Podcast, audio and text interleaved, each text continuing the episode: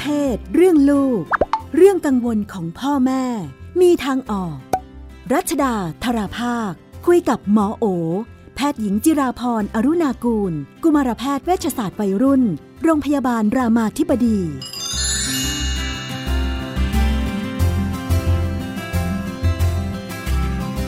ในช่วงเรื่องเพศเรื่องลูกเราอยู่กับคุณหมอโอนะคะ สวัสดีค่ะ สวัสดีค่ะพี่นุ่น สวัสดีท่านผู้ฟังค่ะ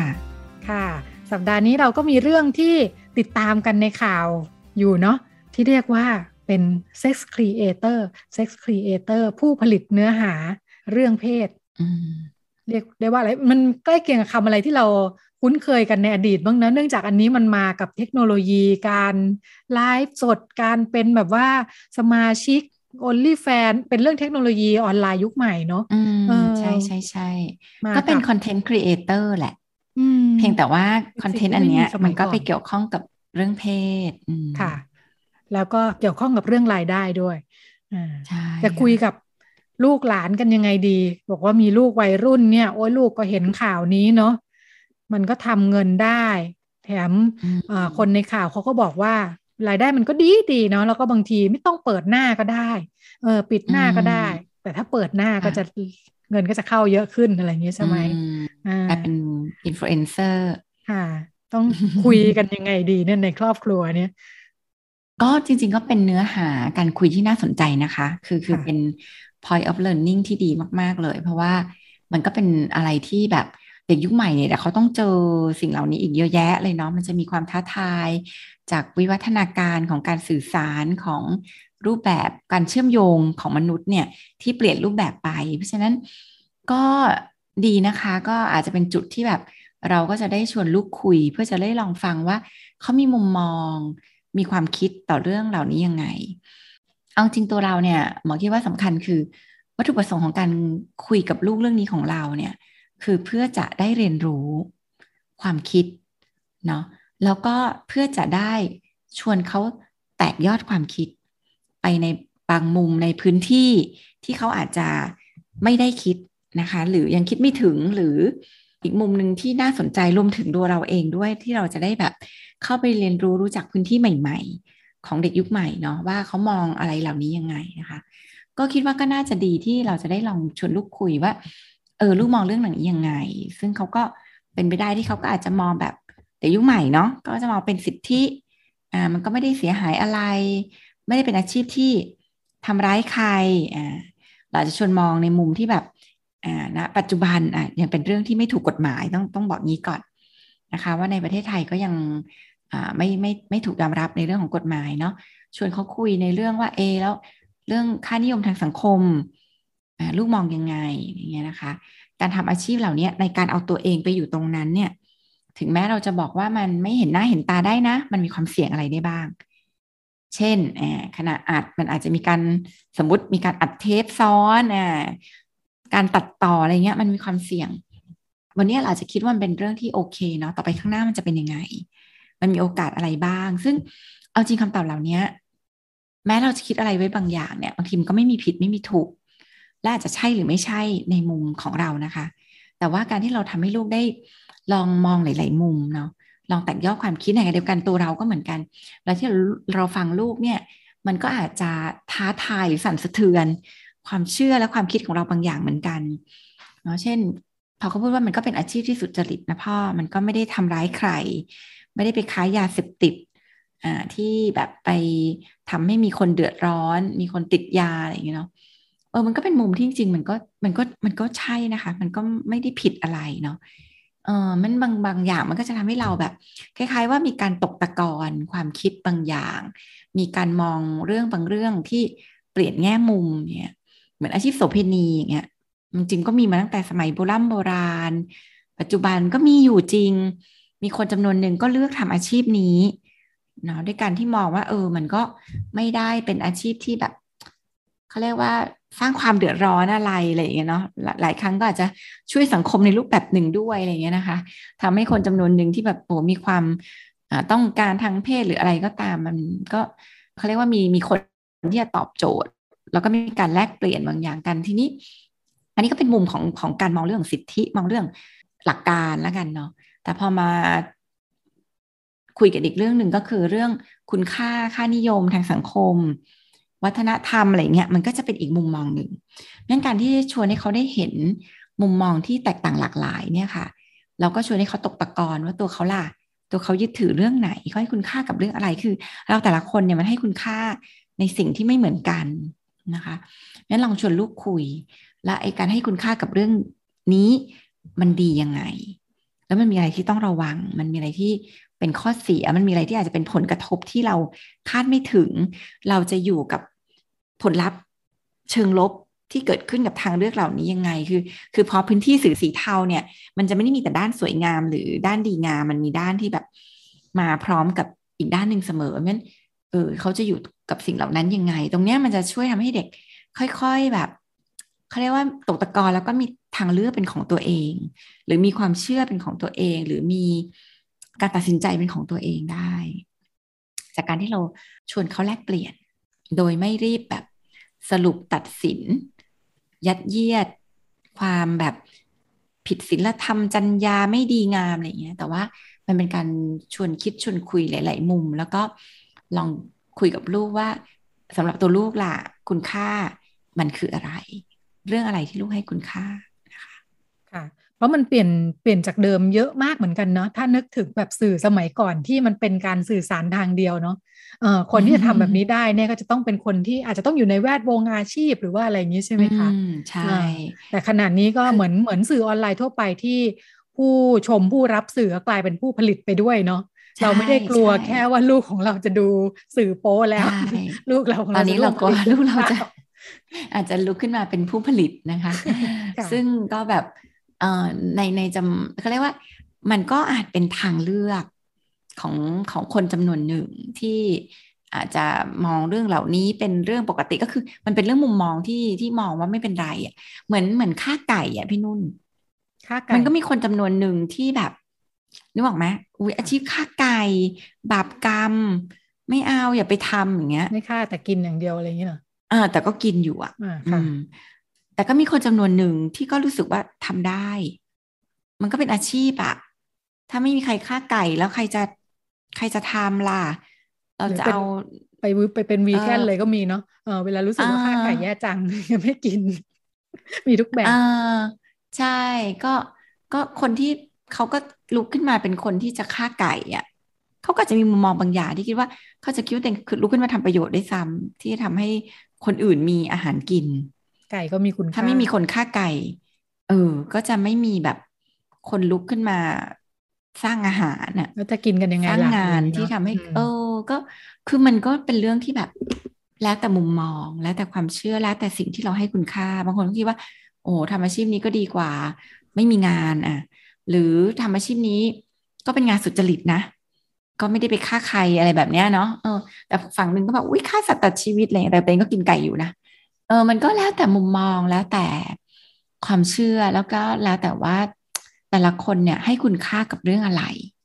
และมีมุมมองกับสิ่งเหล่านี้ยังไง ค่ะ เหมือนถ้าถ้าโจทย์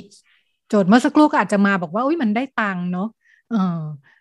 แล้วก็อาจจะไม่ได้ต้องแลกมาก เช่น ไม่ต้องเปิดหน้าหรืออะไรอย่างนี้ใช่ไหมเออเราก็ต้องดูว่าอย่างอันเนี้ย คุณค่าก็อาจจะหมายถึงกำลังรู้สึกว่าเงินมันสำคัญมากอ่าใช่เปล่าเขาก็จะมองว่าเออการมีคุณภาพชีวิตที่ดีจากเงินอ่ารวยละอาจจะต้องชวนลูกคุยว่าเงินเนี่ยเอาไปทำอะไร อ่ามันมีความจำเป็นที่ต้องใช้แบบไหนยังไงอ่าทำไมเงินมันถึงมีคุณค่ากับเรามากอะไรเงี้ยนะคะ แล้วมันต้องแลกกับอะไรบ้าง ที่เราจะเลือกเดินเส้นทางนี้เนาะอ่ามันมีความเสี่ยงอะไรบ้าง การไปผลิตเนี่ย ความเสี่ยงที่จะเกิดขึ้นเกิดอะไรได้บ้างอ่าพวกนี้ค่ะมันก็มันเป็นอันที่ต้องที่ต้องแบบต้องคุยเพื่อการตกตะกอนว่า คุ้มค่ากับการแลกไหมอ่ากับสิ่งที่เราอยากได้กับสิ่งที่เราต้องเสีย เนาะจริงๆ งานทุกงานเนี่ยมันมีสิ่งที่ได้ที่เสียอยู่แล้วในตัวเนื้องานก็ชวนเขาคุยแล้วก็ชวนเขามองเห็นแง่มุมอื่นๆเนี่ยเพราะว่าชีวิตมันไม่ได้มีแค่วันนี้เนาะมันมีข้างหน้าด้วยอ่าเพราะวันหนึ่งเขาเป็นพ่อเป็นแม่ สิ่งเหล่านี้มันกลับมาเนี่ยเขาเขาโอเคกับมันหรือเปล่าอะเราก็ต้องตั้งคำถามเนาะเขาจะรู้สึกโอเคก็ได้นะเขารู้สึกว่าไม่เป็นไรเขาก็จะอธิบายลูกฟังว่าเออแบบมันเป็นอาชีพอะมันไม่ได้มีอะไรเสียหาย เขาไม่ได้ไปฆ่าใคร เขาไม่ได้ทำร้ายใครอะไรเงี้ยแต่แต่ถ้าโอเค ปัจจุบันต้องเข้าใจว่านี่คือเรื่องที่ยังไม่ถูกกฎหมายเนาะอ่าก็ก็ต้องต้องต้องแบบเหมือนค่อย ๆ ชวนเขาคุยอะค่ะ เพราะเด็กบางคนจะรู้สึกว่าโอ้ไม่ไม่ไม่ไม่โอเค รู้สึกว่ารับตัวเองในรูปแบบนั้นไม่ได้อะสมมติอันเนี้ยเขาก็จะได้เห็นตัวเองชัดขึ้น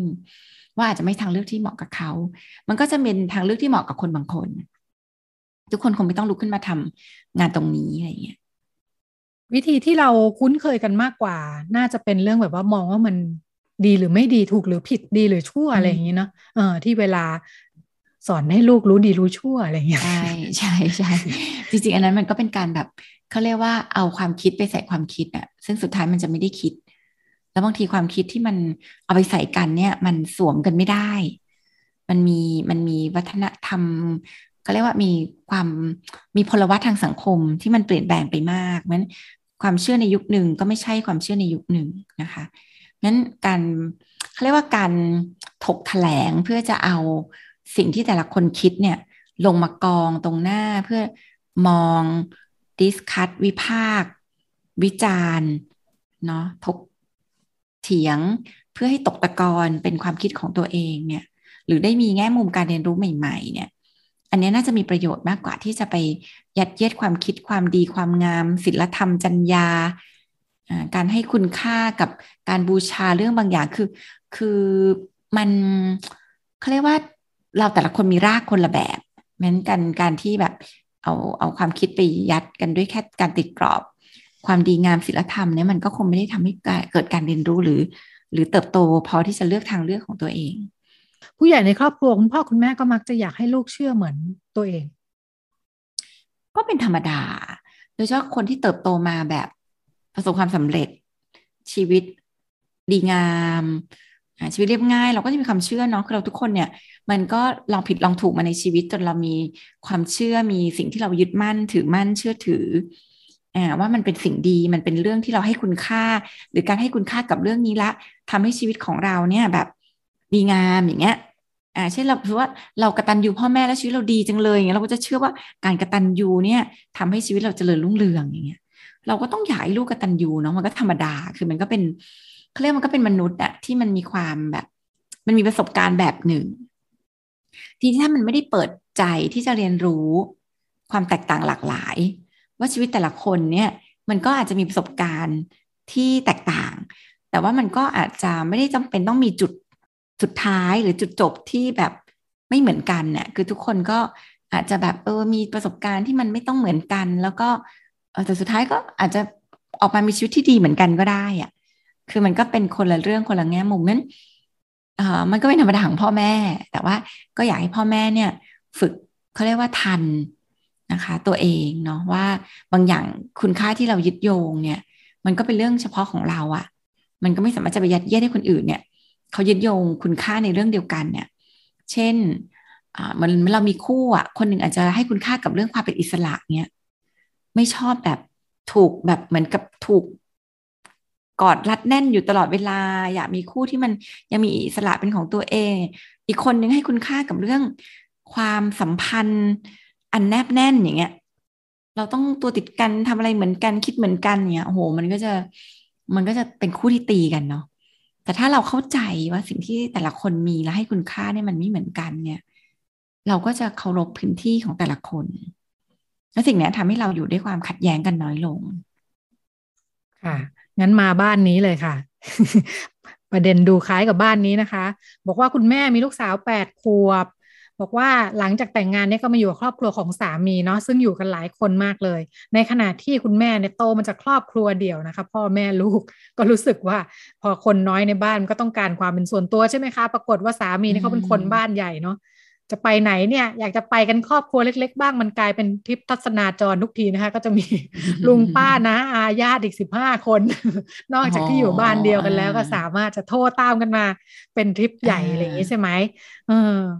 ทำยังไงดีเนี่ยเออจองที่พักกันทีไรนี้หลายหลังทุกทีนะคะ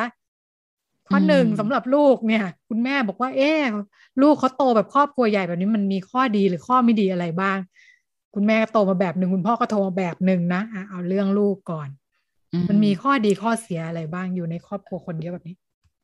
ก็จริง ๆ มันก็มีข้อดีเยอะนะคะ การอยู่กับครอบครัวที่เป็นครอบครัวขยายเนาะการที่เด็กเนี่ยต้อง ปรับตัวกับคนหลากหลายรูปแบบอะอ่าการที่ต้องทำตัวว่าอ่าทำแบบนี้แล้วนะคนนี้จะรัก แต่อยู่กับน้าคนนี้อ่าเราก็ต้องแบบเป็นอย่างนี้นะจะชอบอะไรเงี้ยเอออันนี้จริงๆอะเป็นเป็นการแบบทำให้เด็กได้ได้ฝึกปรับตัวเอง ได้ฝึกเรียนรู้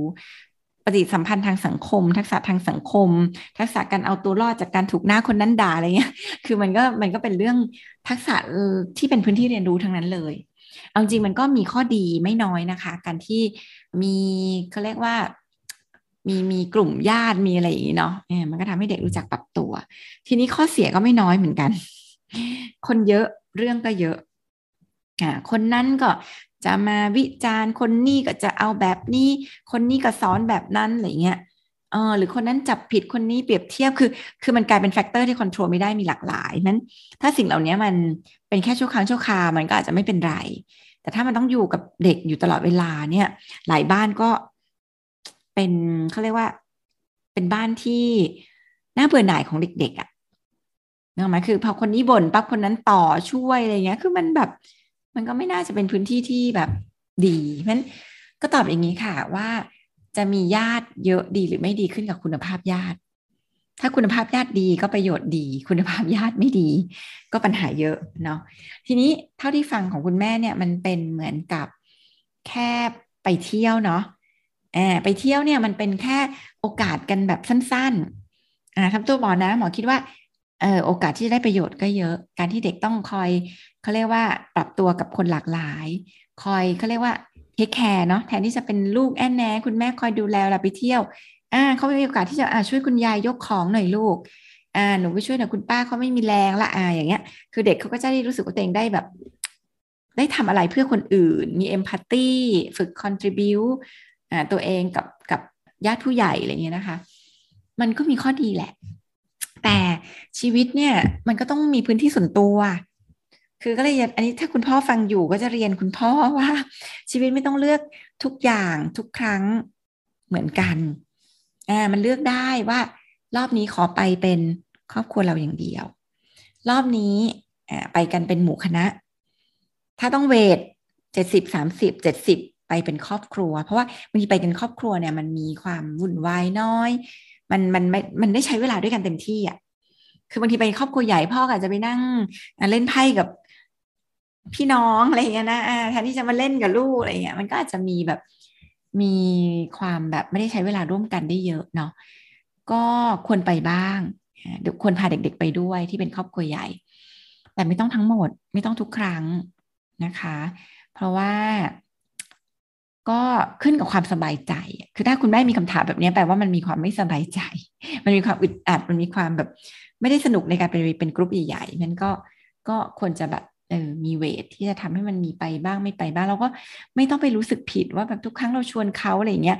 มนุษย์ทุกคนต้องมีความเป็นส่วนตัว มีครอบครัวเดินทางเป็นส่วนตัวได้อย่าไปแบบคิดว่านี่คือเรื่องที่เราต้องแบกเราไปแบกมันเองเนาะเออมันไม่ต้องแบกไม่มีใครเข้ามา หรือถ้าเขาจะลงไปดิ้นที่พื้นร้องห่มร้องไห้ที่เราไม่ชวน ก็ปล่อยเขาจัดการตัวเองไปเพราะนั่นเป็นปัญหาของเขา ไม่ใช่ปัญหาของเรานะคะ อาจจะเริ่มต้นจากการคุยกันในครอบครัวเล็ก ๆ ก่อนเนาะคุณแม่อาจจะยังไม่เคยคุยอย่างจริงจังว่าแบบฉันรู้สึกยังไงบ้างเนี่ยอะไรอย่างนี้เนาะต้องการอะไรอยากที่จะไปเที่ยวกันเองบ้างเนี่ยจริงมันเป็นเรื่องที่แบบ ไม่ควรจะมาถามอ่าดีเจพี่นุ่นพี่โอควรจะเป็นเรื่องที่ไปคุยกับสามีว่า เออ เนี่ย มันแบบ มันอึดอัดเหมือนกันนะ อยากไปเป็นส่วนตัวกันบ้างเนี่ยจริงมันเป็นเรื่องที่ควรจะอยากไปบ้างกันง่ายๆเลยอะอืมมันควรจะพูดกันง่ายๆในบ้าน ค่ะ ก็เป็นการปรับตัวของทุกคนนะคะ แล้วก็ถ้ารู้สึกว่าไม่สบายใจคงต้องคุยกัน ค่ะ ก็หมดเวลาแล้ววันนี้ดิฉันกับคุณโมโอลาคุณผู้ฟังไปก่อนค่ะ แล้วก็เราพบกันใหม่สัปดาห์หน้า สวัสดีค่ะ สวัสดีค่ะ ทุกข้อสงสัย เรื่องเพศ เรื่องลูก ที่ไทย PBS Podcast